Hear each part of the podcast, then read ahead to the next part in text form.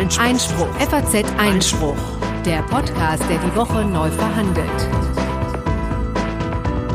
Das menschliche Leben ist ein höchstrangiges Rechtsgut und absolut erhaltungswürdig. Das Urteil über seinen Wert steht keinem Dritten zu. Ja, mit diesen moralisch gravitätisch klingenden, in Wahrheit aber total unsinnigen Worten des Bundesgerichtshofs heißen wir Sie herzlich willkommen zur heutigen Sendung des FAZ Einspruch Podcasts, dem wöchentlichen Podcast der FAZ zu Recht, Justiz und Politik. Und ich, der ich mich äh, dann im Laufe der Sendung noch ein bisschen ereifern werde über das Urteil, aus dem dieses Zitat stammt, bin Konstantin van Leinten und mir gegenüber sitzt die viel besondere und maßvolle Corinna Budras. Ja, herzlichen Dank für die Begrüßung. Äh, übrigens hat dich der Bundesgerichtshof so aus der Fassung gebracht, dass du die Hörer sogar gesiezt hast. Stimmt, das kommt normalerweise echt nicht vor. Ja, ja. also seht ihr mal. Konstantin. So weit ist es gekommen. Siezt immer gerne, nee, duzt immer gerne, ich sieze immer gerne. Das behalten wir natürlich grundsätzlich bei. Auch ich begrüße Sie natürlich ganz herzlich zu dieser Folge. Und neben diesem gewichtigen Thema, das wir gleich besprechen werden, haben wir noch ein paar andere in petto. Zum mhm. Beispiel das Bundesverwaltungsgericht, das am vergangenen Freitag ein Grundsatzurteil gefällt hat zu Hochrisikospielen in der Bundesliga und ich kann nur sagen, die sind zu einem sehr weisen Ergebnis gekommen. So finde ich das jedenfalls. Äh, sehen auch andere übrigens anders, aber dazu kommen wir gleich. Dann ähm, hat die ehemalige Parteichefin der AfD, Frauke Petri, ähm, ja, sich vor Gericht ein Urteil eingefangen in Sachen Meineid, ist da aber auch durchaus glimpflich davongekommen, kann man so sagen. Das stellt uns gleich Konstantin vor. Und dann haben wir noch zwei gerechte Urteile, gleich die Reichsbürger betreffen. Eins davon ist tatsächlich ein Urteil, das andere eine Entscheidung. So möchten wir es mal formulieren. Ja, und auch noch was für die File-Sharer unter uns. Ach, Entschuldigung, das habe ich in der Tat vergessen. Also kurz vor dem gerechten Urteil kommt noch das Bundesverfassungsgericht. Das kam nämlich heute ganz frisch rein. Heute Morgen gab es eine Entscheidung zum Thema File-Sharing. Also all jene, die auch heutzutage immer noch äh, versucht sind, Raubkopien vom, aus dem Internet runterzuladen. Ich weiß gar nicht, ob es das überhaupt noch gibt. Aber jedenfalls gibt es noch Fälle, die vor Gericht verhandeln werden. Und da hat das Bundesverfassungsgericht eine Grundsatzentscheidung getroffen, die wir Ihnen hier mal vorstellen wollen. Mhm. Und in äh, guter alter Tradition, bevor wir zu den eigentlichen Themen kommen, gibt es noch ein paar kleine Ergänzungen und äh, Nachreichungen zu Dingen, die wir in früheren Folgen besprochen haben. Einmal ganz kurz, hochwichtig. ähm, du hattest in der vergangenen äh, Folge, als es um die verlorenen Examensklausuren in Bayern ging, gefragt, äh, was das denn eigentlich für eine Klausur gewesen sei. Ähm, ich wusste es nicht. Eine Hörerin hat es mir dankenswerterweise auf Twitter mitgeteilt. An dieser Stelle also äh, vielen lieben Dank, äh, liebe Sarah. Äh, es war nämlich, also sie war offensichtlich im selben, äh, in demselben Klausurendurchgang, aus dem dann auch einige verloren wurden und es war die Zivilrechts 2 Klausur, wo es um Mietrecht ging. Ja. So, das hätten wir der Vollständigkeit halber hier ergänzt. Genau, ich hatte damals gehofft, dass es vielleicht Sachenrecht gewesen ist, ja, weil das kann dann gerne mal verloren gehen. Aber hat denn die ähm, Dame eigentlich gesagt, ob sie selber betroffen war? Nee, sie war Nein. wohl nicht betroffen. Okay konnte also auch nicht entweder lamentieren oder jubilieren. Ich habe auch noch einen Nachtrag und zwar zum Thema Friday for Future. Da regnet es jetzt tatsächlich demnächst Geldbußen. Ne? Wir hatten uns ja ehrlich gesagt so ein bisschen drumherum gedruckst letzte Woche und waren eigentlich schon der Meinung, da muss es jetzt ja müsste es Sanktionen geben, beziehungsweise man könnte nicht, sagen wir mal so, wir haben gesagt, die Schulpflicht steht, ja, und dann wäre es vielleicht ganz schön, wenn aber an den Sanktionen geschraubt werden. Das wird jetzt in Bayern anders laufen, natürlich. Nicht umsonst ähm, ist da. Da gilt noch Recht und Gesetz in Bayern. Ja. Äh, und zwar hat jetzt der Direktor des Münchner Wilhelm Hausenstein Gymnasiums wohl bekannt gegeben in einem Brief an die Eltern, dass auf die Schulpflicht gepocht wird in seinem Hause. Und das bedeutet, dass übrigens die Eltern jetzt mit Bußgeldern zu rechnen haben. Wir haben, das ist in der Tat auch eine interessante Ergänzung. Wir haben nämlich vergangene Woche ja eigentlich nur geredet über die Sanktionen, die Schülern drohen, ja, mhm. pädagogische Maßnahmen, Ordnungsmaßnahmen und was es da alles gibt. Interessant wird es natürlich auch, wenn die Eltern jetzt auch herangezogen werden. Und das geht natürlich, weil ähm, man natürlich eine Erziehungspflicht äh, Folge leisten muss, dafür sorgen muss, dass die Kinder zur Schule gehen gehen. Und wenn das wiederholt nicht passiert, dann ist das in der Tat eine Ordnungswidrigkeit, ja, die geahndet werden kann mit einem Bußgeld. Da ist jetzt die Frage, wie hoch das sein wird. Ähm, da ist irgendwie von 350 Euro die Rede, aber das scheint doch sehr aus der Luft gegriffen zu sein. Aber nun haben wir es tatsächlich so, dass diese äh, Maßnahmen wohl ergriffen werden ab dieser Woche. So sagte der Direktor jedenfalls nachzulesen in einem Bericht übrigens in der Süddeutschen Zeitung, den wir auch jetzt mal in die Shownotes stellen. Und dann wird man sehen, wie es von da ab weitergeht. Also letztendlich waren die Organisatoren wohl empört bis schockiert darüber, dass es jetzt tatsächlich Maßnahmen gibt. Naja, aber es ist natürlich schon die konsequentere Form, ne, das so mhm. zu machen. Also naja, und man könnte sich vorstellen, dass dagegen mal jemand klagt und äh, das Ganze dann auf diesem Weg äh, sogar noch vor den Gerichten landet. Falls das so geschehen sollte, werden wir euch auf dem Laufenden halten. Ja, und man kann sich auch gut vorstellen, ja, dass das auf jeden Fall passiert.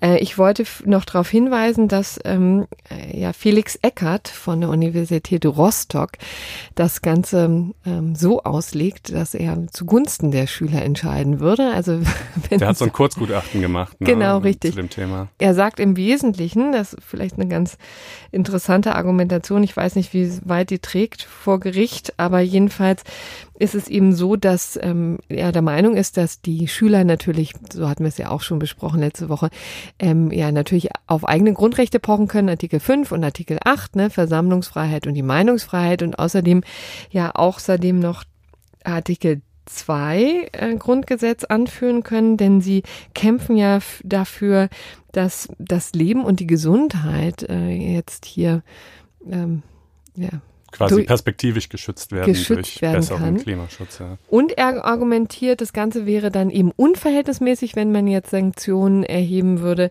weil sie eigentlich nur darauf zielen, rechtmäßige Zustände im Sachen Klimaschutz hier durchzusetzen. Ne? also das, was die Schüler machen, würde darauf zielen. Ja, okay. genau richtig. Und äh, deswegen sei das ja, zumindest unverhältnismäßig, so hat er argumentiert. Naja, also das wollten wir nur kurz nachtragen. Gut, ob jetzt äh, wünschenswerte Zustände im weiteren Sinne des Wortes unbedingt gleichzusetzen sind mit rechtmäßigen Zuständen äh, oder mit der Rechtswidrigkeit des Status quo. Da bin ich mir jetzt nicht so restlos von überzeugt. Nee, ähm, er, er, argumentiert natürlich, dass quasi die Bundesregierung ihren Verpflichtungen, ihren völkerrechtlichen Verpflichtungen nicht nachkommt. Okay, ne? also okay, gut, in diesem Sinne könnte man dann tatsächlich so. sagen, sei es rechtswidrig, nicht mehr für den Klimaschutz zu tun und insofern zielten dann die Demonstrationen tatsächlich auf die Wiederherstellung eines rechtmäßigen Zustandes. Naja, gut ähm, gucken wir mal, äh, inwieweit das Ganze ausgefochten wird. Äh, es ist Deutschland hier, wäre also gut möglich, dass auch das äh, wird dieses Thema über alle Distanzen geht. Instanzen geht, meine ich natürlich. Was äh, uns auch Woche für Woche beschäftigt, vielleicht noch kurz an der Stelle, der Brexit, ja. oder? Müssen wir auch noch zwei Worte äh, zu äh, loswerden? Ja, heute ist der 3. April und äh, damit ist sozusagen der 29. März schon Vergangenheit. Und wenn wir uns richtig erinnern, war das immer der Tag, den wir als Brexit Day ausgerufen haben. So hieß es eben auch lange Zeit, bis äh, jetzt in den äh, letzten Wochen es alles ein bisschen turbulenter wurde und man sich mit der EU auf eine sehr kurze Verlängerung geeinigt hat. Also jetzt wird der 12. April als nächster Tag gehandelt, an dem das Ganze über die Bühne gehen soll. Aber auch das, ehrlich gesagt, ist schon nicht mehr ganz klar. Denn was sich in den letzten Tagen getan hat, äh, kann niemanden kalt lassen. Die Europäische Union nicht, äh, Großbritannien sowieso nicht.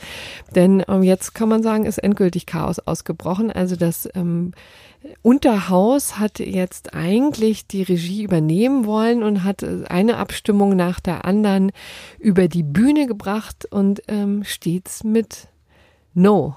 Mhm, ja, also abgestimmt, äh, ne? in guter alter Tradition einfach äh, Nein zu allem.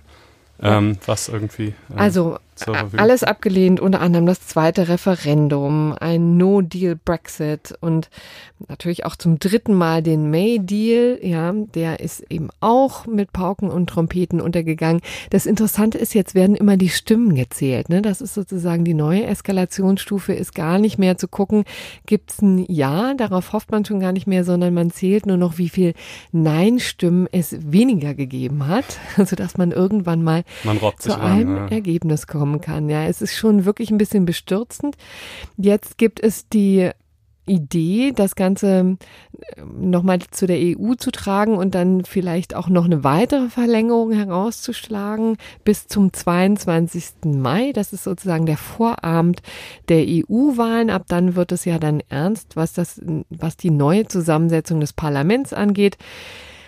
Aber ob das sozusagen hilft, äh, wird man auch noch sehen. Die vielleicht Interessant noch zu ergänzen ist, dass sich insofern jetzt eine Neuigkeit getan hat, eine neue Bewegung reingekommen ist, weil nämlich jetzt äh, Theresa May offensichtlich in ihrer Verzweiflung bereit ist, die eigene Partei hinter sich zu lassen und jetzt auf die Labour-Partei, auf Jeremy Corbyn, den Oppositionsführer, zuzugehen und äh, in Verhandlungen zu treten, die die Änderung ihres May-Deals äh, umfassen sollen. Da sind natürlich die Brexiteers aus ihrer Fraktion empört und das Ganze deutet jetzt aber darauf hin, dass sie jetzt einfach einen Umschwung versucht, das jetzt eben anders versucht, jetzt nicht mehr auf die Einheit ihrer Partei pocht, sondern eher darauf, ähm, das Ganze jetzt mal zu einem gelungenen Ende zu bringen. Und äh, so wie es aussieht, wäre dann das Ergebnis aber, dass der Brexit wesentlich softer ausfallen würde. Ja, also Jeremy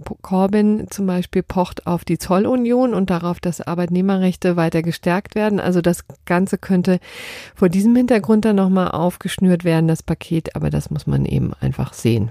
Ja, das.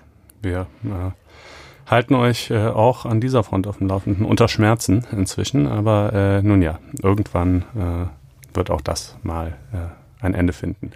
Jetzt, äh, ich glaube, das war's, was die Nachträge angeht. Was die oder? Nachträge genau. angeht. Und jetzt kommen wir zum Bundesgerichtshof, der nun sein Urteil gefällt hat, mhm. doch relativ rasch, ne, in einem wirklich ziemlich ergreifenden Fall, von dem du uns vergangene Woche berichtet Nein, hast. Nein, es war nicht vergangene Woche, es ist schon drei Wochen, meine ich ja, es war Ach Folge Gott. 65. Hm. Ja, es äh, ist äh, äh, bildhaft äh, einem vielleicht in Erinnerung geblieben, war ja auch wirklich eine schlimme Sache. Ne? Es ging nämlich nochmal ganz kurz zur Rekapitulation darum, dass der Sohn eines inzwischen verstorbenen äh, Patienten geklagt hat auf Schadensersatz und Schmerzensgeld gegen den Arzt mit der Begründung, dass er meint, der Arzt habe seinen Vater zu lange am Leben erhalten, auch äh, in einer Lage, wo also erstens keine Aussicht auf Besserung bestand und zweitens äh, der Zustand, in dem sein Vater sich befand, eigentlich ausschließlich leidvoll war und äh, wirklich für niemanden, auch für den Vater selbst, äh, keinerlei Sinn mehr daran lag, äh, darin lag, weiterzuleben. Der Fall war insofern ein bisschen kompliziert oder atypisch, als dass der Vater keine Patientenverfügung hinterlassen hatte und auch sein son auch sonst sich irgendwie nicht zu dem Thema geäußert hatte, als er denn noch äußerungsfähig war, äh, wie er ähm, zu behandelt werden wünscht, äh, wenn er sich mal in einer solchen Lage befinden sollte. Und ähm, deshalb hatten viele, hatte auch ich selbst äh, durchaus das Gefühl, na, das geht vielleicht hier doch ein bisschen weit, äh, den Arzt in die Haftung zu nehmen. Er hätte zwar, da scheinen sich die Gerichte durchaus einig zu sein, mindestens mal Rücksprache halten müssen mit äh, dem Sohn und dem gesetzlichen Betreuer des Patienten, den es übrigens auch gab um quasi mh, mm, ja, sich zu vergewissern, ob man die lebenserhaltenden Maßnahmen weiter aufrechterhalten soll oder nicht. Das hat er unterlassen, das war wohl ein Fehler. Ähm, aber ob, was bei dieser Rücksprache rausgekommen wäre, das, äh, das äh, war eben durchaus offen, äh, weil man nicht genau wusste, äh, was denn der Wille des Patienten tatsächlich war. Und äh, insofern fände ich es, beziehungsweise finde ich es äh, im Ergebnis auch völlig in Ordnung, dass der Bundesgerichtshof diese Klage abgelehnt hat. Was ich nicht in Ordnung finde, ist die Begründung, mit der er das getan hat, die ich ja eingangs ähm, in ihrem Kern schon zitiert habe. Auch darüber haben wir in Folge 65 schon gesprochen. Das ist äh, das Schlagwort das Leben als Schaden, ja. Denn äh, man steht hier ja vor dem Problem, dass äh, die einzige Alternative zur ähm, Lebens- und somit Leidensverlängerung eben die Einstellung dieser Maßnahmen mit der Konsequenz des Todes ist. Und das heißt also, ähm, man müsste dann quasi, wenn man hier tatsächlich einen Schmerzensgeldanspruch äh, zuerkennen würde, äh, sagen, ähm, die Tatsache, dass du weitergelebt hast, die begründet einen Schaden für dich, die begründet einen Schmerzensgeldanspruch für dich, der dann eben auf deinen Sohn als Erben übergeht und den dieser dann jetzt einklagen kann. Und äh, genau das ist der Schritt, den der BGH nicht gehen wollte. Und äh, in der letzten Sendung, ja, war ich da noch so ein bisschen, bisschen offener für, für diese Begründungslinie. Inzwischen finde ich es wirklich absolut haarsträubend, um nicht zu sagen skandalös. Ähm, denn, wie gesagt, in diesem Fall alles fein, durchaus nachvollziehbar, dass die Klage abgelehnt wurde. Aber die, die Begründung, die der BGH jetzt gewählt hat, nämlich, dass das Leben niemals ein Schaden sein könne, die gilt ja natürlich nicht nur für diesen Fall, sondern die gilt auch für ganz andere, viel eindeutig gelagertere Fälle. Die gilt beispielsweise auch dann, wenn es eine Patientenverfügung gibt, wenn da ganz klar drin steht, ich möchte auf keinen Fall unter folgenden Umständen äh, am Leben erhalten werden, der Patient sich dann eben in diesen Umständen befindet, vielleicht furchtbare Qualen leidet jeden Tag, ganz klar, als er das noch konnte, formuliert hat, dass er es nicht will. Ja, selbst wenn er es in dem Moment noch formulieren könnte, man ist ja, manchmal sind die Leute ja auch noch kommunikationsfähig, äh, selbst wenn er es in dem Moment noch formulieren würde, äh, und auch dann könnte die gegen seinen Willen erfolgende Weiterbehandlung die also wirklich, der, der Unterschied zur Folter in meinen Augen besteht eigentlich nur noch darin, dass bei der Folter du halt selbst demjenigen die Schmerzen zufügst und in diesem Fall fügt sie ihm halt sein Körper sozusagen selber zu, aber du sorgst eben dafür, dass sie immer weitergehen, weil du ihn, ihn halt nicht sterben lässt. Ja, also selbst in diesem Fall wäre ein Schmerzensgeldanspruch ebenfalls ausgeschlossen. In jedem Fall wäre er ausgeschlossen, weil das Leben niemals ein Schaden sein kann, so der BGH. Und das ist einfach so dieser, wie gesagt, das klingt erstmal so wohltönend, erhaben, äh, Moral schwer, gravitätig und es ist einfach Käse, wenn man sich mal die Realität mancher Menschen am ihrem Lebensende betrachtet, dann muss man leider feststellen, doch, das Leben kann ein Schaden sein. Und die, die, die, die ähm, sozusagen darüber zu befinden, ob es denn einer ist oder nicht, ähm, das finde ich, muss ja auch gar nicht in erster Linie das Gericht tun.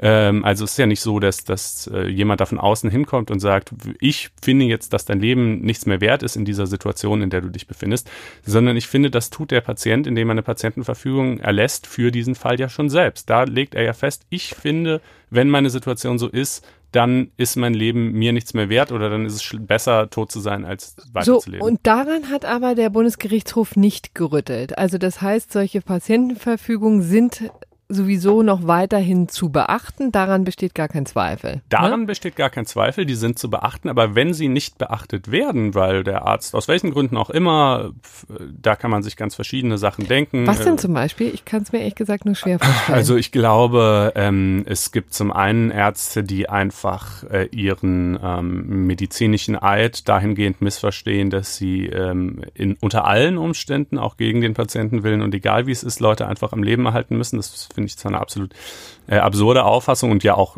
also nach unserer Rechtsordnung auch eine schlicht falsche Auffassung dessen, was sozusagen die, der ärztliche Eid umfasst, aber es gibt eben trotzdem Ärzte, die das so sehen. Ähm, das ist also sicherlich eine Motivation. Ähm, äh, ich weiß, ich will jetzt nicht unterstellen, aber ich meine, wir haben ja in der letzten Sendung auch schon darüber gesprochen, diese Intensivpatienten, je nachdem, wie deren Lage ist, sind für die äh, Krankenhäuser äh, mitunter sehr lukrativ, ja. Ähm, kann natürlich auch eine Motivlage sein, weiß ich jetzt, will ich jetzt ja, nicht einzelnen Ärzten unterstellen, aber, mhm. ähm, aber sagen wir mal, zumindest wabert auch das irgendwo im Raum herum. Letztlich ist es ja aber auch tatsächlich relativ egal, warum. Also zumindest aus Sicht des Patienten. De, de, Fakt ist jedenfalls. Naja, es ist ehrlich gesagt natürlich relevant, weil ich sozusagen noch herausfinden möchte, ob ich mich dir anschließen soll oder nicht. Und wir reden ja hier tatsächlich nur in Anführungsstrichen um über die ähm, Schadensersatz beziehungsweise Schmerzensgeldforderung. Und ich finde es ehrlich gesagt schon per se ein komisches Konstrukt am Ende eines Lebens, dem Arzt natürlich, also diese Kosten dann aufzudrücken, sozusagen tatsächlich mit der Begründung, das Leben ist, ähm, ist ein Schaden gewesen. Also ich kann da schon nachvollziehen, ich kann schon nachvollziehen, dass man so argumentiert. Ich kann es nicht im Mindesten nachvollziehen. Übrigens, weil du gerade sagtest, Schadensersatz und Schmerzensgeld, das haben wir noch gar nicht erwähnt. Das sind ja mhm. zwei verschiedene Dinge. Schmerzensgeld kompensiert eben wirklich das Leiden, das verlängerte Leiden.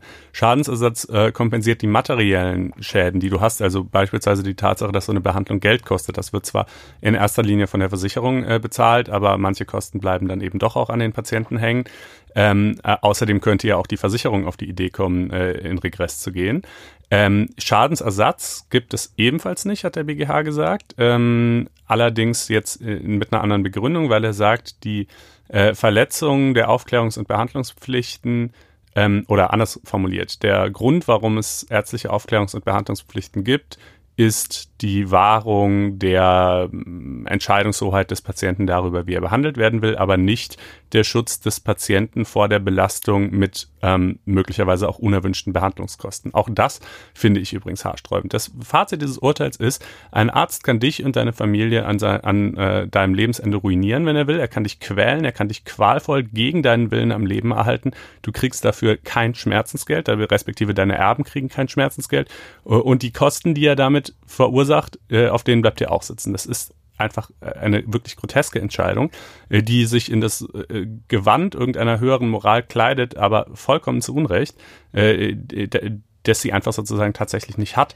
Und, ähm, aber hier wird doch durch dieses Urteil kein einziger Arzt sozusagen daran gehindert, die lebensbeendenden Maßnahmen durchzuführen, wenn die erstens gewünscht sind und er sie zweitens für ja, nachvollziehbar hält jetzt. Ne? Nee, also gehindert das, wird er natürlich ja. nicht, aber der wir Punkt ist, dass wenn er es machen müsste, aber nicht tut, er auch nicht haftet. Ja, aber wir reden hier wirklich von sehr, sehr seltenen Fällen das mag sein, aber das ist ja nicht, es kann ja nicht der Maßstab sein, dass man sagt, es kommt selten vor, deshalb treffen wir eine absurde Entscheidung, die dann halt in seltenen Fällen zu schlechten Ergebnissen führt.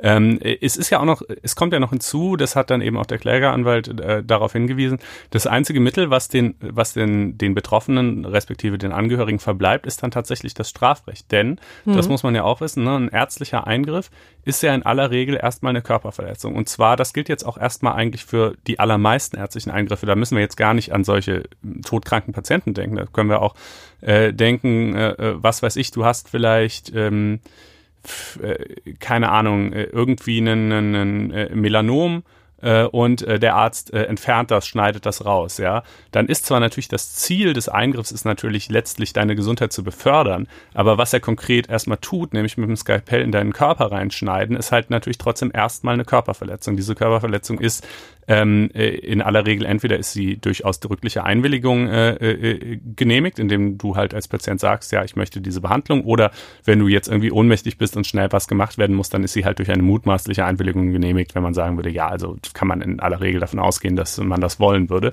Ähm, hier in, die, in einer Konstellation, wie ich sie gerade gezeichnet habe, dass äh, man also eine Patientenverfügung hat, wo gerade drin steht, ich will das gerade nicht, ich will diese Weiterbehandlung gerade nicht, dann ist natürlich der ärztliche Eingriff eben auch nicht genehmigt. Mhm. Ähm, und dann ist das in der Tat möglicherweise auch strafbar, was der Arzt da macht. Ja. Und diese, und das dabei bleibt es auch nach dem Urteil des BGH. Und dann kommt man zu der absurden, aber wirklich, also ich wüsste gar nicht, wo sonst im deutschen Recht es das nochmal gäbe, Konstellation, dass der Arzt zwar strafrechtlich sich sogar wegen äh, Körperverletzung schuldig machen kann, aber zivilrechtlich nicht haftet. Normalerweise ist es ja eher, also äh, normalerweise greift die zivilrechtliche Haftung ja früher äh, als die strafrechtliche und wenn und wenn die strafrechtliche schon greift, dann die zivilrechtliche erst jetzt. Hier aber nicht und warum nicht? Einfach nur, weil es heißt, also das Leben kann aber nie ein Schaden sein. Aber ist es nicht umgekehrt eine Gefahr, dass dann quasi Ärzte mit ähm, Schmerzensgeldansprüchen überzogen werden und sich dann auch, echt gesagt, Kosten und Mühen vor Gericht ähm, stellen müssen, um solche Dinge abzuschmettern in solchen wirklich hochsensiblen und sehr diffizilen Fragen. Also du hast ja selber gesagt, in diesem konkreten Fall kannst du das total nachvollziehen, dass es abgeschmettert wurde. Nun mag es tatsächlich Konstellationen geben, äh, wo das, ähm, wo das eindeutiger ist. Aber nochmal, wie gesagt, es geht ja eigentlich nur tatsächlich um den Schmerzensgeldanspruch. Ja, und um den Schadensersatz, ne? wie gesagt. Ja. Also auch da können erhebliche aber Kosten das bestehen. Sind, ehrlich gesagt, das ist mir relativ, also Schnurz möchte ich jetzt nicht sagen, aber jedenfalls das Finanzielle finde ich hier nicht sozusagen das, was ins Auge springt, sondern es, ich finde es natürlich sinnvoll und absolut notwendig, dass Patientenverfügungen ähm, durch, also beachtet werden ne, von den Ärzten, von von allen ähm, Verwandten, von denen, die es betroffen macht. Aber ich finde jetzt ehrlich gesagt die finanziellen Ansprüche nicht nicht, also das, was mich am stärksten interessiert in dieser Konstellation? Ähm, ja, also dazu zweierlei. Also erstens, ja, klar gibt es das Risiko, dass Ärzte von Erben, die äh, vielleicht auch zu Unrecht in Anspruch genommen werden oder in Situation, also vielleicht auch dahingehend gedrängt werden, Dinge zu früh abzubrechen oder so. Aber ich meine, mit dem Argument kann man auch gleich das ganze Arzthaftungsrecht abschaffen. Also natürlich gibt es die Möglichkeit unberechtigter Inanspruchnahme. Ja, aber, aber, bei da, aber das kann ja nicht. Begriff. Ne? Nö, also in so schwammig ist es ja unter Umständen auch alles wieder nicht. Ne? Also wenn ich eine Patientenverfügung habe, die Rechtsprechung ist ja schon in der Lage, Maßstäbe zu entwickeln, wann die oder hat das ja auch schon längst getan, äh, wann eben Patientenverfügungen wirksam sind und wann nicht und wann sozusagen die Situation eben so ist, wie sie in der Patientenverfügung beschrieben wurde äh, und so weiter. Also das kann man ja schon machen und jetzt, äh, also das, wie, wie, gesagt, mit dem Argument, da könnte ja jemand mal zu Unrecht einen Anspruch anmelden, könnte ich auch gleich das komplette Arzthaftungsrecht abschaffen.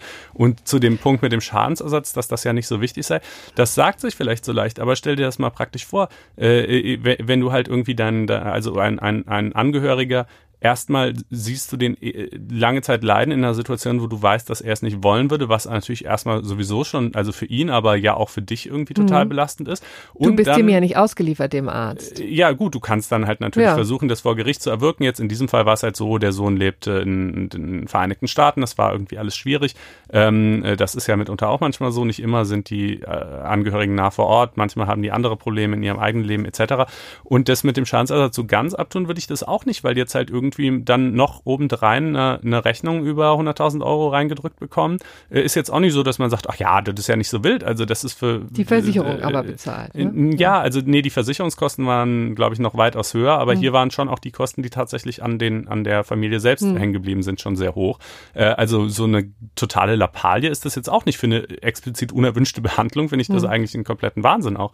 Ähm, äh, also äh, nee, wirklich beim besten Willen äh, diese Entscheidung. Ich meine, dass da, der, der Wunsch, äh, irgendwie sich nicht ähm, zum Richter über äh, das Leben anderer mhm. zu machen, ist äh, auf den ersten Blick vielleicht ein hehrer Wunsch, ähm, aber äh, wie fast immer ähm, äh, Prinzipien ins Extrem getrieben äh, sind dann eben doch nicht gut, so wie hier.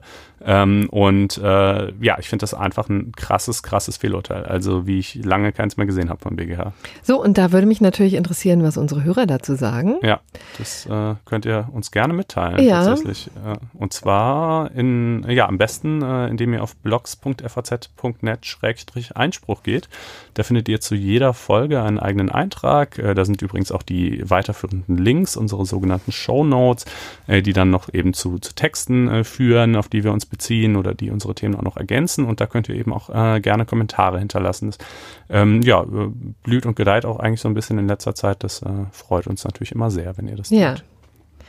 Prima, jetzt müssen wir leider den Bogen spannen zu einem wirklich wesentlich profaneren Thema. Es geht nicht um Leben und Tod, sondern es geht um Fußball. Ist immerhin für andere ist auch. Manche äh, auch fast eine Frage von Leben und Tod. Aber ich gebe zu, an den BGH-Fall reicht es jetzt natürlich nicht ran. Ja, ja. Aber es war immerhin ein Knaller, den äh, das Bundesverwaltungsgericht da vergangenen Freitag losgelassen hat. Ich glaube, die deutsche Fußballliga war ziemlich getroffen.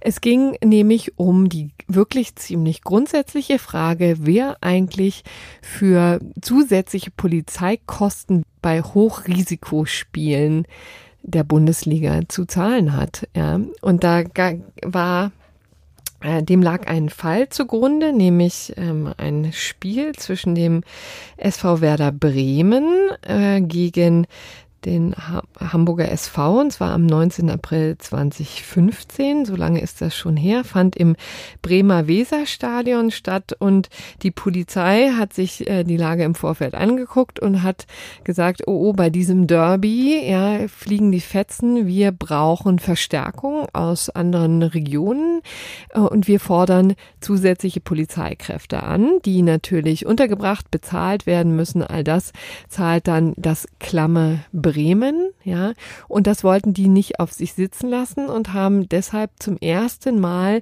von einer Regelung Gebrauch gemacht, die eben dieses ähm, das Land schon ähm, zuvor ja, eingefügt hatte. Es geht um Paragraph 4 Absatz 4 des bremischen Gebühren- und Beitragsgesetzes.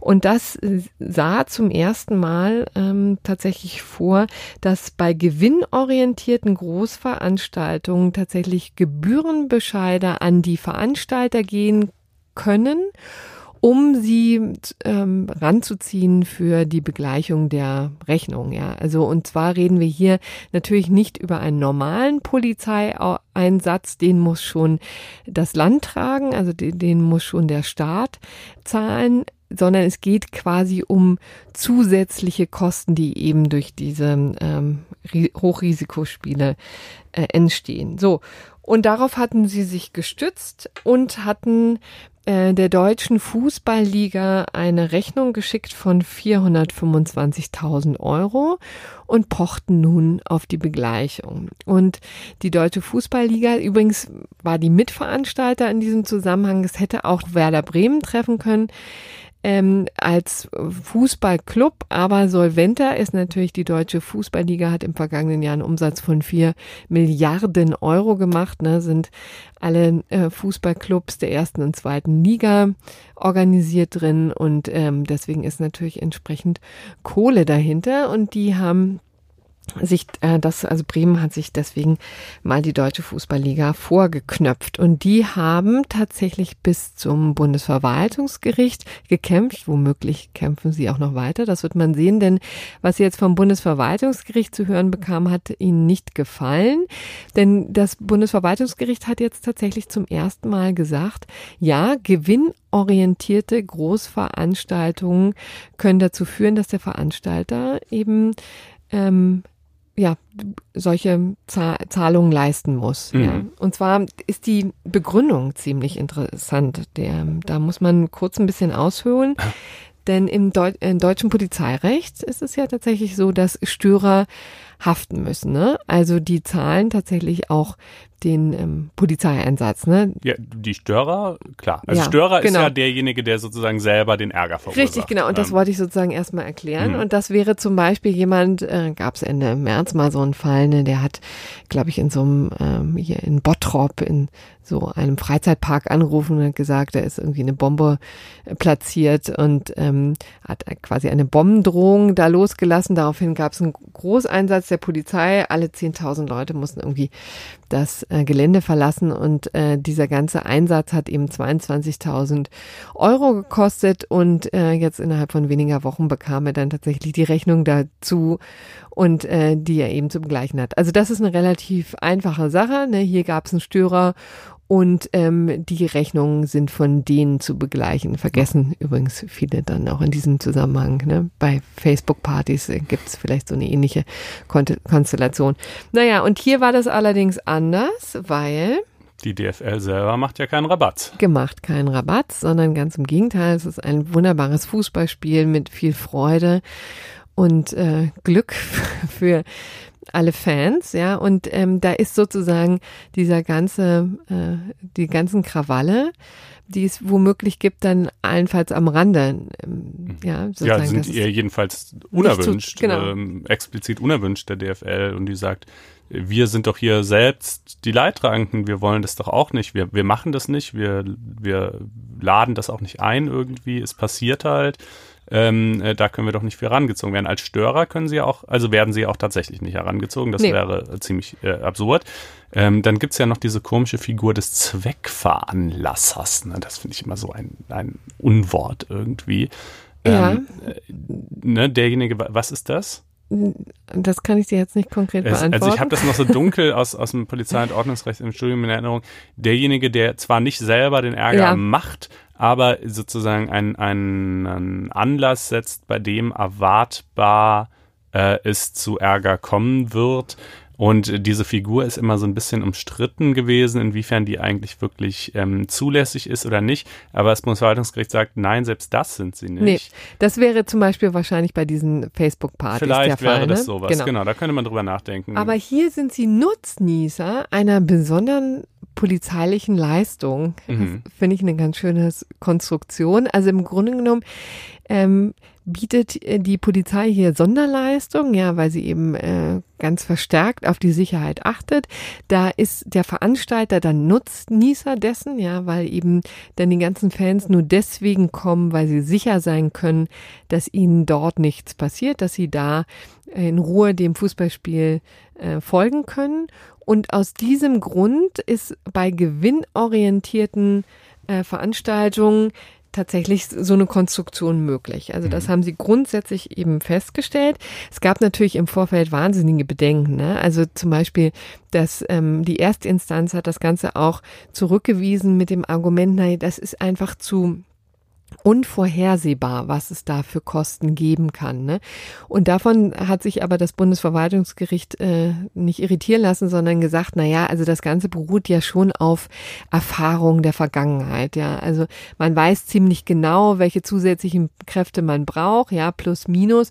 Und das da sind schon ausreichend Erfahrungswerte vorhanden, dass man die hier ziemlich klar beziffern kann, denen das auch im Vorfeld so sagen kann und dann können sie sich darauf einstellen. Ja, das haben die also abgewiesen und ähm, dann ist es eben tatsächlich so, dass zum Beispiel Paul Kirchhoff ähm, jetzt hier im FAZ Ehemaliger Einspruch, Bundesverfassungsrichter. Genau, richtig, ähm, tatsächlich den Richterkollegen da widersprochen hat in der aktuellen ähm, FAZ Einspruch Ausgabe unseres Online-Magazins. Mhm. An das wir, äh, auf das wir an dieser Stelle auch äh, gerne mal hinweisen, ne? wie ihr als regelmäßige Hörer dieses Podcasts wisst, ähm, gibt es eben nicht nur diesen, sondern auch ein sechs Tage die Woche erscheinendes Online-Magazin mit äh, jeder Menge Texten zu allen Themen, die wir hier besprechen und noch vielen darüber hinaus.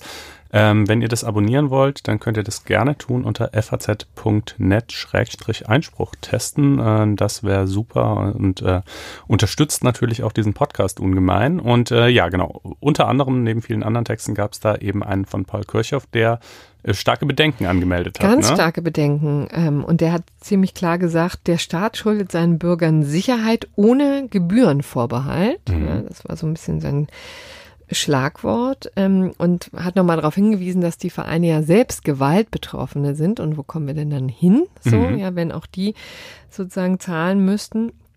Und er hat ihm Bedenken angeführt, weil er der Meinung war, ähm, wenn jetzt der Staat tatsächlich Gebührenbescheide erlässt und dann das Geld einfordert, dann wird er rechenschaftspflichtig gegenüber äh, Werder Bremen zum Beispiel oder eben der deutschen Fußballliga. Um dann muss er ziemlich eindeutig sagen, was er eigentlich dafür getan hat und so weiter. Und auch das verträgt sich nicht mit der Stellung des Staates. Und dann hat er auch noch also in dem Sinne, dass die Polizei zum Beispiel auf den Gedanken kommen könnte zu sagen, ah, schicken wir mal lieber eine Hundertschaft weniger, weil sonst ist vielleicht die Rechnung nachher so hoch. Äh, aber dann ist es vielleicht, wären es vielleicht doch besser mehr gewesen oder so. Also ne, ja. Erwägungen, die man sonst in der Form nicht anstellen würde, äh, stellt man dann vielleicht schon an, wenn man weiß, dass man ganz konkret nachher wird abrechnen äh, müssen. Oder, ja, oder dürfen, aber dann eben auch müssen. Ja, eine interessante Frage ist zum Beispiel auch, was das Ganze ist ja, basiert ja auf einer Prognose, ja, und da kann man natürlich auch schnell mal falsch liegen. Was zum Beispiel, wenn man die Hundertschaften aus Hamburg oder was auch immer anfordert und die stehen dann die ganze Zeit in der Sonne, weil nichts passiert, mhm. was ja schön ist vom Prinzip, aber die Kosten entstehen natürlich trotzdem. Mhm. Ja. Also wie handhabt man so eine Dinge zum Beispiel? Und eine Sache, ein letztes Argument, ähm, wollte ich auch nochmal von äh, Paul Kirchhoff ähm, zitieren, weil ich das irgendwie einfach so ganz rührend fand. Ähm, er hat natürlich die Befürchtung, ähm, dass die Vereine dann die Gebühr auf die ähm, Zuschauer überwälzen mhm. würden, was sie natürlich tun werden. Das kann man sich gut vorstellen. Und das wird deren Zorn mehren. und dann gibt's mehr Krawalle oder was? Na, ich ja, weiß so, ja nicht. So hatte sich das so ein bisschen angehört. Also das, dieses eine Argument ähm, finde ich schwach. Äh, viele andere ähm, äh, finde ich eigentlich stark. Ich glaube, wir sind da auch ein bisschen unterschiedlicher Auffassung. Ich ja, würde sagen, bevor wir, bevor wieder? wir, ja tatsächlich, äh, tatsächlich. Äh, ich würde sagen, bevor wir zur, zur Bewertung kommen, noch zwei Details zum Inhalt der Entscheidung. Einmal, die haben, ne, die haben, also das sagtest du ja gerade schon, nur bei gewinnorientierten Großveranstaltungen Veranstaltungen und auch nur dann, wenn regelmäßig, also wenn schon der Erfahrungswert besteht, ähm, dass es dort regelmäßig eben mit einem besonders hohen Polizeiaufgebot zu rechnen ist. Also nicht beim ersten Mal oder auch nicht beim zweiten, aber eben bei sowas, also beim Fußball hat man ja nun durchaus äh, Erfahrungswerte gesammelt und weiß, welche Spiele, welche Vereine äh, in welchen Städten eben besonders anfällig sind. Kann man natürlich immer noch mal falsch liegen, aber, ähm, aber das macht hm. die Prognose natürlich schon, die Prognosequalität relativ gut. Ähm, und äh, auch noch ein rechtliches Detail, äh, das sagtest du gerade, man hätte die DFL oder Werder Bremen in Anspruch nehmen können. Das also sagt das Bundesverwaltungsgericht auch. Die wären aber Gesamtschuldner ähm, und ne, Gesamtschuldner haften, da haftet jeder voll auf den ganzen Betrag. Und wie die den Innenausgleich regeln, ist ihnen selbst überlassen. Ähm, und äh, das äh, kann man sich natürlich gut vorstellen, äh, wenn die DFL quasi immer in Anspruch genommen wird, weil sie am zahlungskräftigsten ist, äh, dass sie dann aber intern die Vereine zur Kasse bitten wird. Ähm, und dann müsste sich halt vielleicht äh, irgendein Verteilungsschlüssel entwickeln. Ähm, und das kann natürlich auch zu Problemen führen, weil manche Vereine sind zahlungskräftiger als andere, manche Vereine haben mehr Probleme mit ja. Fangewalt als andere. Diese beiden Dinge gehen aber nicht notwendigerweise zusammen. Äh, und so, also das, wenn das, wenn das jetzt Schule macht, ne, äh, wenn jetzt andere Länder auch auf die Idee kommen, entsprechende Landesgesetze einzuführen äh, und dann also regelmäßig abgerechnet wird, dann wird sich der deutsche Fußball da natürlich durchaus mal äh, vertieft mit auseinandersetzen müssen, wie man jetzt diese Kosten intern irgendwie umschlüsselt. Bremen möchte ja so eine Fondslösung. Ne? Die haben mhm. vorgeschlagen, dass es einen Topf gibt, wo dann alle Vereine einzahlen nach einem bestimmten Schlüssel und dann wird äh, das immer daraus bezahlt, um auch Leute nicht oder Vereine nicht über Gebühr zu belasten, die eben vielleicht nicht Bayern München sind und so. Mhm. Also man kann sich da einiges vorstellen.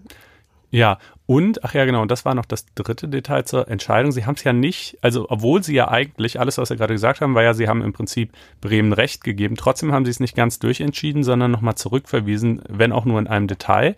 Worum ging es da? Da konnte man, da ging es darum, dass die Rechnung eventuell ja gekürzt werden kann, weil natürlich dann man sich bei den eigentlichen Störern, da sind wir wieder am Anfang, Regress nehmen kann, nämlich man kann also diejenigen, es wurden ja irgendwie 91 Leute in Haft genommen, ne, mhm. und Gewahrsam genommen und von denen weiß man ja, dass sie randaliert haben und dass sie dazu beigetragen hat, von denen kann man sich natürlich auch Kosten zurückerstatten lassen. Ja.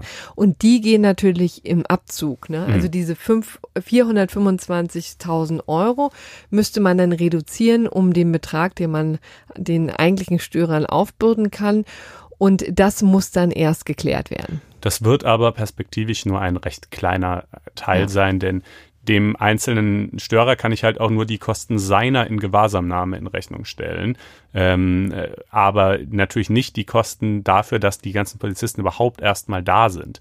Ähm, und, äh, und das ist halt der absolute Großteil der Kosten. Also insofern kann man schon sagen, im Prinzip Bremen hat gewonnen und der Rest ist jetzt halt noch so ein bisschen, äh, bisschen ähm, Kampf um, äh, um dann irgendwie Nachkommastellen. Ja. Ähm, äh, gut, okay, und äh, jetzt kommen wir nochmal zurück zur, zur Begründung. Sie, Sie, wir haben es ja gesagt, Sie werden nicht als Störer oder Zweckveranlasser, sondern eben als Nutznießer einer besonderen polizeilichen Leistung äh, in Anspruch genommen. Frage, was ist denn an dieser polizeilichen Leistung besonders? Ich meine, die Aufgabe der Polizei ist Gefahrenabwehr. Die Polizei hat den Erfahrungswert, der ja auch oft zutrifft, dass da eben mit einer hohen Wahrscheinlichkeit Gefahren auftreten werden. Also wehrt sie diese ab. Was ist, wieso ist das eine besondere Leistung? Wieso ist das nicht die ganz normale Arbeit der Polizei? Äh, für die sie, äh, für die sie ja schließlich sozusagen auch Geld kriegt, nämlich eben aus den Steuermitteln, die ja die Fußballvereine genauso wie alle anderen auch irgendwie mit aufbringen. Warum ist das eine besondere Leistung?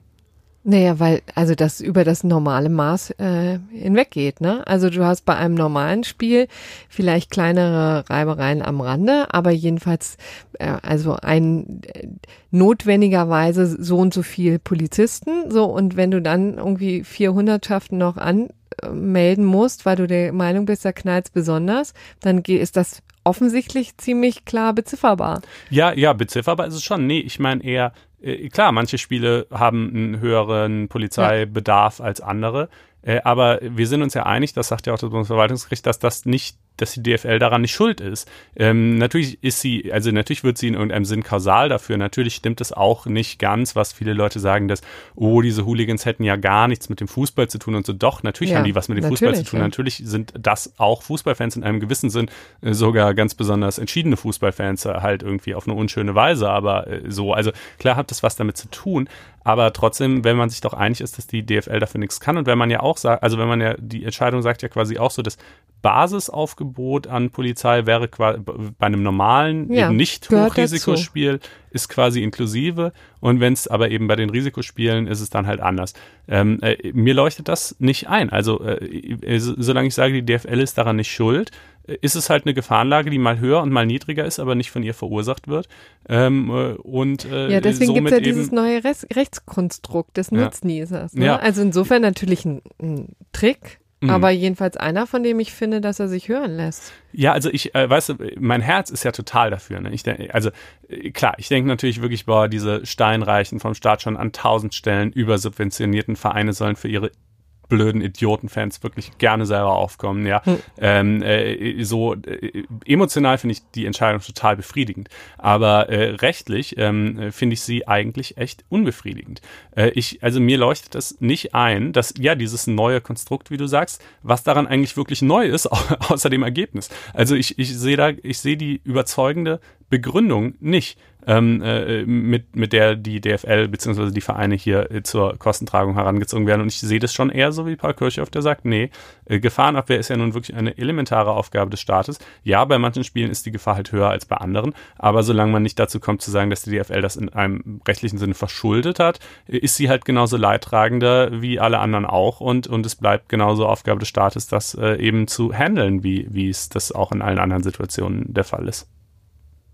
Tja, da kommen wir nicht zusammen, lieber Konstantin. Ähm, Jetzt wird wahrscheinlich das Bundesverfassungsgericht dazu ähm, entscheiden, denn die äh, DFL wird Verfassungsbeschwerde einlegen, mhm. glaube ich, ziemlich sicher. Mhm. Ja, und das dann mal von äh, den Karlsruher Richtern klären lassen. Ja, dann äh, soll das zum Bundesverwaltungsgericht erstmal genügen und äh, wir kommen kurz zu Frauke Petri. Der eine oder andere wird sich vielleicht noch erinnern, äh, wer das ist. also ja. äh, in letzter Zeit äh, etwas in der Bedeutungslosigkeit äh, verschwunden, äh, seit sie äh, aus der AfD aus, ausgetreten ist, von der AfD geschasst wurde, wie auch immer man das formulieren möchte. Und jetzt möchte. ihre eigene Partei gegründet eigene hat, Partei, die Blaue? Die Blaue, genau, oder die Blauen, die Blaue, die Blauen, ich bin nicht ganz, eins von beiden jedenfalls. Ähm, und ähm, ähm, äh, ja, aber sie hat da noch mit so einer gewissen Altlast äh, zu kämpfen. Ähm, das ist eine ganz schön, also komplizierte Geschichte, die da vorangegangen ist. Ich versuche es mal äh, in äh, möglichst wenigen Worten zusammenzufassen. Äh, 2014 ähm, ist die AfD erstmals in ein Landesparlament eingezogen, nämlich in Sachsen und hat damals 9,7 Prozent äh, der Stimmen bekommen. Das entsprach 14 Mandaten im sächsischen Landtag. Und ein AfD-Politiker, inzwischen auch Ex-AfD-Politiker namens Arvid Samtleben, der stand zunächst auf Platz 14 der Landesliste, wäre also eingezogen, wurde dann aber vom Parteivorstand von der Landesliste gestrichen äh, und ist dann eben damit natürlich nicht eingezogen. Das hat ihn nachvollziehbarerweise geärgert äh, und er hat dann nach der Wahl damals 2014 ähm, beim Wahlprüfungsausschuss äh, beantragt, die Wahl für ungültig erklären zu lassen, weil er ähm, widerrechtlich ohne, ohne sachlichen Grund und ohne Einhaltung des ordentlichen Verfahrens eben von dieser Liste gestrichen worden sei.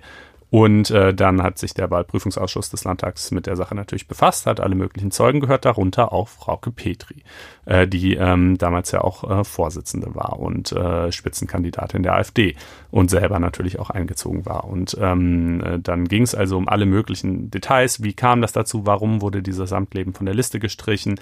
Ja, und äh, Frau Petri hat eben gesagt, nein, der sei einfach äh, wegen Unzuverlässigkeit äh, von dieser Liste gestrichen worden. Er selbst hingegen ähm, hat erklärt, er sei von der Liste geflogen, weil er der AfD kein Darlehen für den Wahlkampf äh, gewährt hätte. Klingt ja schon mal hm. irgendwie äh, bizarr, dass die Partei von ihren Listenkandidaten Darlehen verlangt und ähm, äh, so war es aber offenbar prinzipiell mal tatsächlich. Ne? Also der Landesverband hat, äh, hat äh, die, seine Kandidaten gebeten, äh, ihm für die Zeit des Wahlkampfs persönliche Darlehen zu gewähren, 3000 Euro für die Listenplätze 1 bis 10. Ach, weil sie sonst denn den Wahlkampf nicht hätten finanzieren können wahrscheinlich? Offenbar, ja. Ich meine, da war die, das war ja auch die, die AfD ist ja auch irgendwie, äh, war da ja noch sehr jung und klein. Wie gesagt, das erste Mal, dass sie in den Landtag eingezogen ist. Inzwischen äh, dürfte sie etwas äh, finanzkräftiger sein, wobei die ja. Methoden der Wahlkampffinanzierung in der AfD ja auch äh, bis heute Fragen aufwerfen. Ja, das, äh, äh, darüber haben wir ja schon gesprochen und das wird uns, glaube ich, mhm. auch noch beschäftigen. Aber nun also erstmal zurück, hat sozusagen Tradition in der Partei. Ähm, äh, hier jetzt jedenfalls, genau, äh, 3000 Euro für die Listenplätze 1 bis 10, 1500 Euro für die Listenplätze 11 bis 15. Ähm, bei einem Einzug der Kandidaten in den Landtag sollten die Darlehen dann automatisch in eine Spende an die Partei umgewandelt werden. Also quasi, wenn es sich für dich gelohnt hat, ja, äh, nämlich du tatsächlich eingezogen bist, dann hast es der Partei quasi geschenkt. Ähm, und äh, im Wahlprüfungsausschuss wurde das dann also alles, wie waren jetzt genau die Modalitäten, was stand da jetzt genau drin, so, war das zwangsläufig, dass das umgewandelt wird oder nicht. Darüber wurde Frau Petri halt ausgefragt ähm, und äh, dann auch unter Eid ähm, befragt. Und äh, das, äh, da hat sie eben äh, unter Eid äh, gesagt, dass die Kandidaten selbst hätten entscheiden können, ob sie das Darlehen in eine Spende umwandeln. Äh, und das war wohl nicht so, sondern die, ähm, das war schon verpflichtend, dass es dann in eine Spende umgewandelt wird. Also effektiv heißt das ja nichts anderes, als du hast der Partei ein paar tausend Euro geschenkt, wenn du in den Landtag einziehst. Ja, und das hätten sie angeblich entscheiden können, sagte Petri, stimmte aber nicht. Krass. Äh, sagte sie unter Eid. Lässt ähm, ja auch tief blicken, ne? Gut. Ja, naja, also es ist so ein bisschen, ne, also es ist äh, dann, äh, das ist eben äh, einem, einem Abgeordneten der Linkspartei, der auch im Wahlprüfungsausschuss saß, aufgefallen, der hat dann Strafanzeige erstattet, weil er gesagt hat, hier, Meineid, ne, äh, unwahre Aussage unter Eid. Ähm, die Staatsanwaltschaft Dresden hat dieses Ermittlungsverfahren damals äh, 2016 erstmal eingestellt, ähm, weil es meinte, der Wahlprüfungsausschuss, sie meinte, der Wahlprüfungsausschuss sei nicht für die Abnahme von Eiden zuständig. Äh, dann hat die Generalstaatsanwaltschaft interveniert. Also ist, man sieht, das ist echt eine ganz schön lange und komplexe Geschichte, die hier vorangegangen ist. Äh, und ähm, äh, hat äh, gesagt, äh, dass es eben sehr wohl möglich sei, auch Wahlprüfungsausschüsse dürften Eide abnehmen. Und ähm, äh, Petri hat dann erklärt, dass sie sich also schlicht geirrt hätte. Äh, sie hätte eben gedacht, dass man das entscheiden könnte, ob das jetzt eine Spende äh, ist oder ein Darlehen. Und äh, mein Gott, wenn sie halt irgendwie äh, war halt einfach honest mistake sozusagen ihrerseits. Ähm, und äh, außerdem hat ihr Verteidiger auch noch argumentiert, ähm, dass äh, genau das nämlich vor, also äh, Meineid vor Untersuchungsausschüssen nicht strafbar sei und die Wahlprüfungsausschüsse seien diesen insoweit gleichzustellen. Naja, und um es jetzt dann äh, quasi zum Abschluss zu bringen, das Landgericht äh, Dresden hat gestern sein Urteil verkündet, ähm, hat äh, gesagt, doch, also erstens, Wahlprüfungsausschüsse dürfen Eide abnehmen, zweitens, es ist auch äh, strafbar, ähm, wenn man eben äh, dann unter Eid falsch aussagt, aber man hat Petri geglaubt, dass dieses Detail Spende oder Darlehen äh, tatsächlich einfach ein Irrtum äh, ihrerseits war ähm, und äh, sie also nicht, nicht bewusst einen Meineid geleistet hat, sondern, und das nennt sich dann fahrlässiger Falscheid, kannte ich noch gar nicht das mhm. Wort Falscheid, steht im 161 StGB ähm, und wird natürlich logischerweise, ähm, wie ja eigentlich immer, wird die fahrlässige Tatbegehung natürlich deutlich milder bestraft als die äh, vorsätzliche. In ihrem Fall jetzt mit äh, 60 Tagessätzen zu 100 Euro, also 6000 Euro Geldstrafe. Ähm, aber äh, im Übrigen kann sie jetzt eben auch ihre Mandate, äh, also Landtagsmandat und äh, Bundestagsmandat äh, behalten. Also äh, und ist auch die, nicht vorbestraft, ne? Ja, genau. Also die die die ähm, Schwere der Folgen für sie ist durchaus überschaubar. Ähm, aber wir wollten das mal nachtragen, weil man darüber ja doch in den letzten Jahren immer mal wieder gehört hat und das zwischendurch auch so als ganz großer parteiinterner Skandal äh, gehandelt wurde und als solcher hat es sich jetzt dann vielleicht doch im Ergebnis nicht erwiesen. Ähm, aber naja, wie gesagt, das Thema ähm, Parteispenden und, und Rechtsverletzungen in diesem Kontext, das begleitet die AfD ja bis in die Gegenwart hinein und da werden wir sicherlich auch äh, dann irgendwann in der Zukunft äh, nochmal drauf zu sprechen kommen. Ja. Jetzt kommen wir aber zum Bundesverfassungsgericht und einem ganz neuen Beschluss. Ne? Mhm. Ne? Äh, den, der heute erst veröffentlicht wurde und der das File-Sharing betrifft. Und das ist immer echt ein ziemlich äh, sperriger Begriff dafür, dass es eigentlich einen Vorgang beschreibt, der lange Zeit mal ziemlich lebensnah war. Nee, mhm. Also ja, vor einigen Jahren haben ja wie verrückt Jugendliche äh, Dinge, Raubkopien runtergeladen und äh, haben sich auch dabei irgendwie nicht viel gedacht. Ich glaube, mit dem Aufkommen von iTunes und Co. ist das Ganze ziemlich ausgetrocknet, aber nichtsdestotrotz ergeben sich ja daraus spannende Rechtsfragen, die immer wieder entschieden werden, vom Bundesgerichtshof zum Beispiel, vom EuGH auch und jetzt eben vom Bundesverfassungsgericht, denn da ist nämlich ein äh, alter Fall gelandet und die haben sich den jetzt genau angeguckt. Ne? Worum ging es denn da? Ähm, ja, also äh, es, es, es gibt übrigens äh, äh, entgegen der diversen Todesmeldungen des, zum, zum File-Sharing, es kommt schon noch vor. Also es gibt durchaus noch eine ganz lebendige Torrent-Szene und so. Es ist nicht mehr so virulent, ah. äh, wie es das vor einigen Jahren mal war, das stimmt.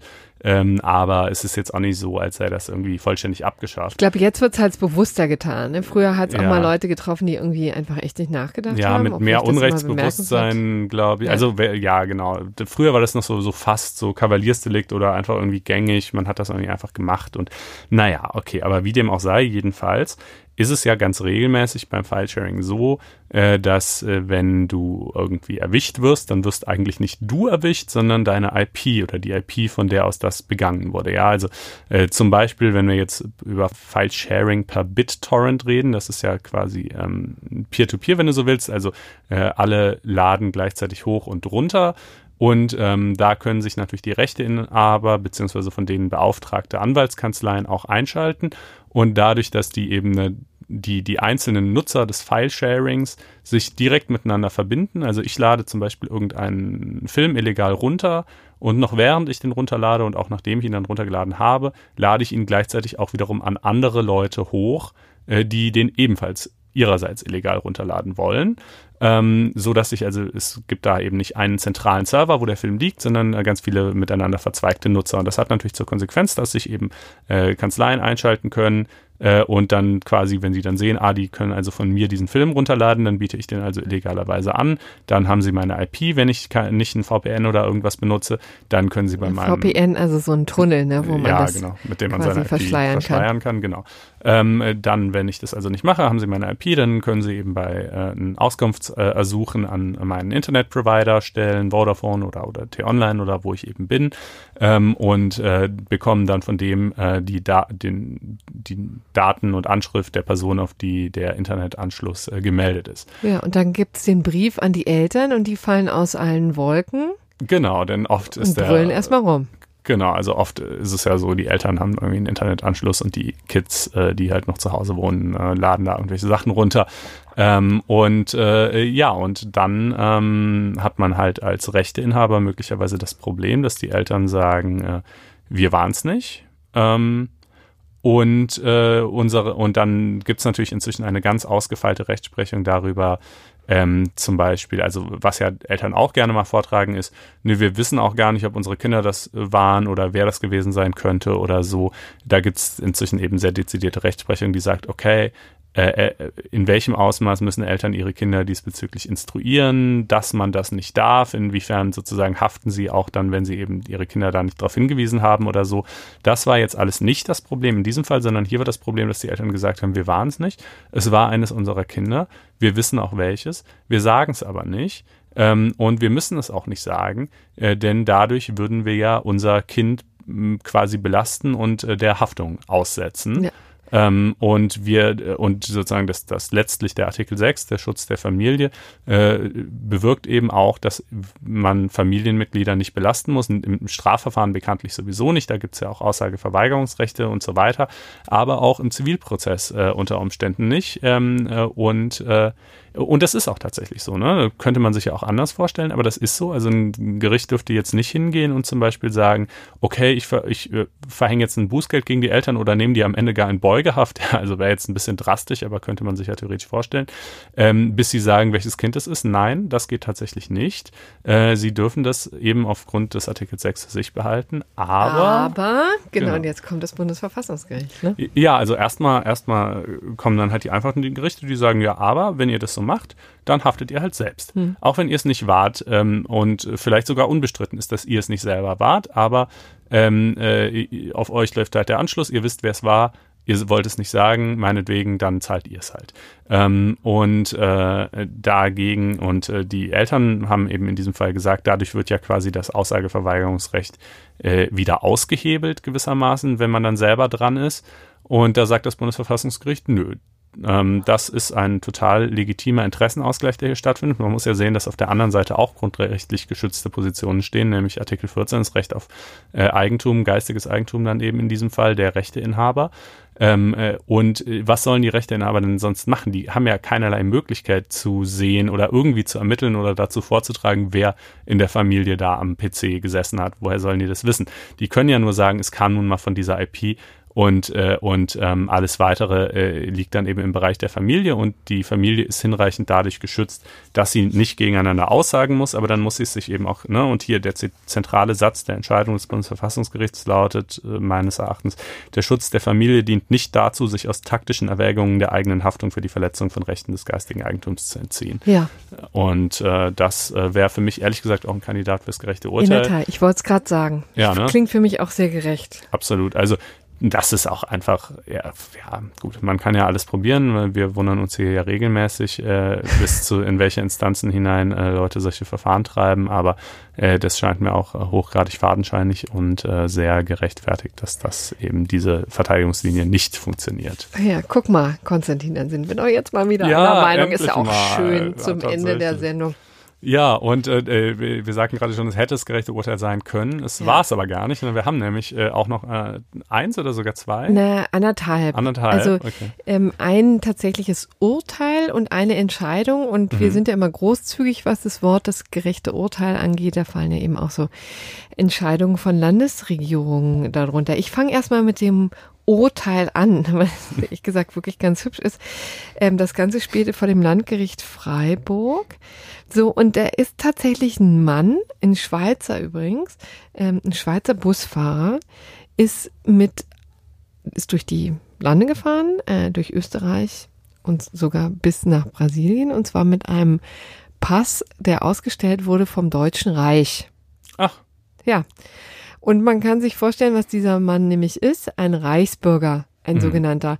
Und das, das ist vielleicht ein Antiquitätensammler oder so. das ist ein ziemlich ähm, verniedlichender Begriff mhm. für Leute, die nicht in der Lage sind, hier die bundesrepublikanische Ordnung anzuerkennen und die Regeln, in der in, mit denen wir leben und die Institutionen, die diese Regeln durchsetzen, ja, um es mal ziemlich deutlich zu sagen. Und dieser verniedlicht genannte Reichsbürger ist eben mit diesem Ding durch die äh, Lande gefahren und war damit auch noch erstaunlich erfolgreich. Wie gesagt, bis nach Brasilien hat das geschafft und keiner hat sich darüber gewundert, dass dieser Reisepass vom Deutschen Reich ausgestellt wurde. So, aber dann hat sich doch mal jemand gewundert und jetzt ist er rangekommen und zwar musste er sich verantworten wegen Urkundenfälschung, weil das wirklich auch ziemlich professionell aussah, oh. bis auf den Hinweis, dass ihm Deutsches Reich drauf drauf stand. Nun gut, und ähm, dann wurde er in der ersten Instanz ähm, schon verurteilt ähm, zu, ich glaube, so roundabout 6000 Euro ähm, äh, Strafe. So, und das hat jetzt in der zweiten Instanz wurde nochmal erhöht, weil er nämlich außerdem noch falsche Angaben zu seiner Person gemacht hat, beziehungsweise zu seinem Berufsstand. Äh, er hat nämlich einfach ähm, nicht mitgeteilt, ähm, dass er tatsächlich als Busfahrer arbeitet und deswegen entsprechende Einkünfte hat und deswegen auch die Geldbuße tatsächlich begleichen kann und deswegen wurde sie gleich mal erhöht. Mhm. Auf 70 Tagessätze 120 Euro, insgesamt 8400 Euro. So. Und das ist sozusagen die ganze, ähm, Geschichte. Es wurde übrigens, kam so raus, das fand ich eigentlich auch nochmal ganz schön. Also nicht etwa bei einer Polizeikontrolle, sondern bei einem Fernsehinterview mit Arte offensichtlich, mhm. wo er tatsächlich mit diesem Ding angegeben hat, gesagt hat, er hat dieses ähm, tolle Ausweisdokument und daraufhin er hat, wurde dann eben Anzeige erstattet gegen ihn. Ne? So. Es gibt einfach so einen selbstregulierenden Mechanismus des Strafrechts, der darin besteht, dass zum Glück sehr viele Straftäter zugleich sehr dumm, dumm. sind. Also es ist wirklich so, oder? Ähm, es scheint so zu sein. Er hat äh, das wirklich stolz präsentiert in dieser Sendung und hat gesagt, das Dokument sei ihm von einer in Berlin ansässigen Exilregierung mhm. ausgestellt worden. okay. Ganz ja, schön. Cool. Naja. Ja, also, und da ist er ja nicht der Einzige, ne? der nee. äh, eben irgendwie äh, so alternative Ausweisdokumente mitführt oder auch seine tatsächlichen äh, richtigen Ausweisdokumente irgendwie nicht haben möchte. Richtig, und da kommen wir jetzt zu dem zweiten ähm, gerechten Urteil. Das ist nämlich in der Tat jetzt eine äh, Maßnahme, die Thüringen ergreifen möchte. Und zwar will sie jetzt künftig, also diese Reichsbürger, wie gesagt, äh, lehnen alles ab, was hier mit äh, Deutschland zu tun hat, äh, mit der BRD. Und deswegen äh, wollen sie auch nichts mit ihren Ausweisdokumenten ähm, äh, Dokumenten zu tun haben und geben die halt hin und wieder mal zurück, ja. Mhm. Und ähm, offensichtlich ist es so, dass jetzt eben Thüringen äh, beschlossen hat, okay, wenn wir die schon zurücknehmen, ich finde das auch skurril, dass sie sie überhaupt zurücknehmen und mhm. aufbewahren, aber vielleicht gibt es da auch schon regulatorische äh, Zwänge, die mir nicht bekannt sind. Fakt ist, sie tun es jedenfalls und ähm, Künftig werden sie dafür Gebühren nehmen, und zwar fünf Euro pro Tag. Und das kann sich natürlich läppern, ja, auf 1825 Euro im Jahr. Und das, davon erhoffen sie sich eine abschreckende Wirkung. In Schleswig-Holstein gibt es das übrigens schon. Da hat man tatsächlich schon Erfolge damit erzielt. Offensichtlich wurde das äh, eingeführt schon im Jahr 2016 und seitdem gab es 40 Abgabeversuche äh, wie es so schön heißt. Und daraufhin hat man dann denjenigen mitgeteilt, können sie machen, aber dann äh, wird auch folgende Rechnung fällig. Dann haben 28 Leute davon abgesehen, das tatsächlich zu machen. Ähm, einige dann auch nicht und die haben natürlich nicht bezahlt, aber dann äh, geht der Weg der Zwangsvollstreckung. Äh, und das führt dann natürlich schon wieder zu weiteren Komplikationen, weil diese Reichsbürger sich natürlich auch von dieser nicht Verwaltung auch nichts sagen lassen und auch nichts zwangsvollstrecken lassen und dann sich womöglich auch mit äh, Waffengewalt dazu Wehr setzen. Also das sind müssen wirklich total skurrile Szenen sein, die sich da abspielen. Es gab doch Gab es nicht mal einen Reichsbürger, der einen Gerichtsvollstrecker tatsächlich äh, erschossen hat? Ich äh, bilde es ja, mir ein. Ja, ich meine, ja. das ist schon wirklich eskaliert. Es gibt äh, wohl eine Szene von sehr Aktiven, die, also mehreren Tausend, die auch tatsächlich vom Verfassungsschutz zu Recht äh, beobachtet werden. Aber das wollten wir jetzt hier ähm, mal als gerechtes Urteil in den Raum werfen. Ja. Also Thüringen, äh, oder umgekehrt, Schleswig-Holstein macht es schon, Thüringen will es jetzt einführen und Sachsen-Anhalt überlegt wohl auch. Und ich hoffe sehr, dass es in den anderen Bundesländern kein, keine Relevanz gibt dafür, sonst mhm. müsste man natürlich auch tätig werden. Finde. Es ist ja auch so ein querulatorischer Käse. Man könnte seinen Pass ja auch einfach wegwerfen, wenn man schon der Meinung ist. Ne? Aber ihn abzugeben ist ja auch nochmal, Gott, wirklich. Ne? Also, naja, gut, okay. Ähm, Richtig. Reisburger beschäftigen uns ja immer wieder mal. Genau, aber das soll es dann jetzt auch gewesen sein für diese Woche. Genau, wir danken äh, für die Aufmerksamkeit. Äh, wir würden uns freuen, wenn ihr Zeit und Muße fändet, auf eurem iPhone, sofern ihr eins besitzt, diese lila-weiße Podcast-App zu öffnen, unseren Podcast natürlich zu abonnieren, sofern ihr es nicht schon gemacht habt, und uns eine Sternchenwertung zu hinterlassen. Das spült uns dann eben auch in den Algorithmen von Apple äh, weiter nach oben. Mehr Leute sehen uns und die Welt wird ein besserer Ort. Ähm, das das wäre prima. Ebenfalls äh, prima äh, wäre es, wenn ihr uns gerne auf blogs.faz.net-einspruch äh, Kommentare zu der Sendung hinterlasst und vor allen Dingen natürlich, wenn ihr auf faz.net-einspruch testen, ein Wort, alles zusammengeschrieben, ginget und euch dort ein kostenloses vierwöchiges Probeabo klicken wolltet. In diesem Sinne, wir danken für die Aufmerksamkeit. Ja, schöne Restwoche. Bis dann. Tschüss. Macht's gut. Ciao.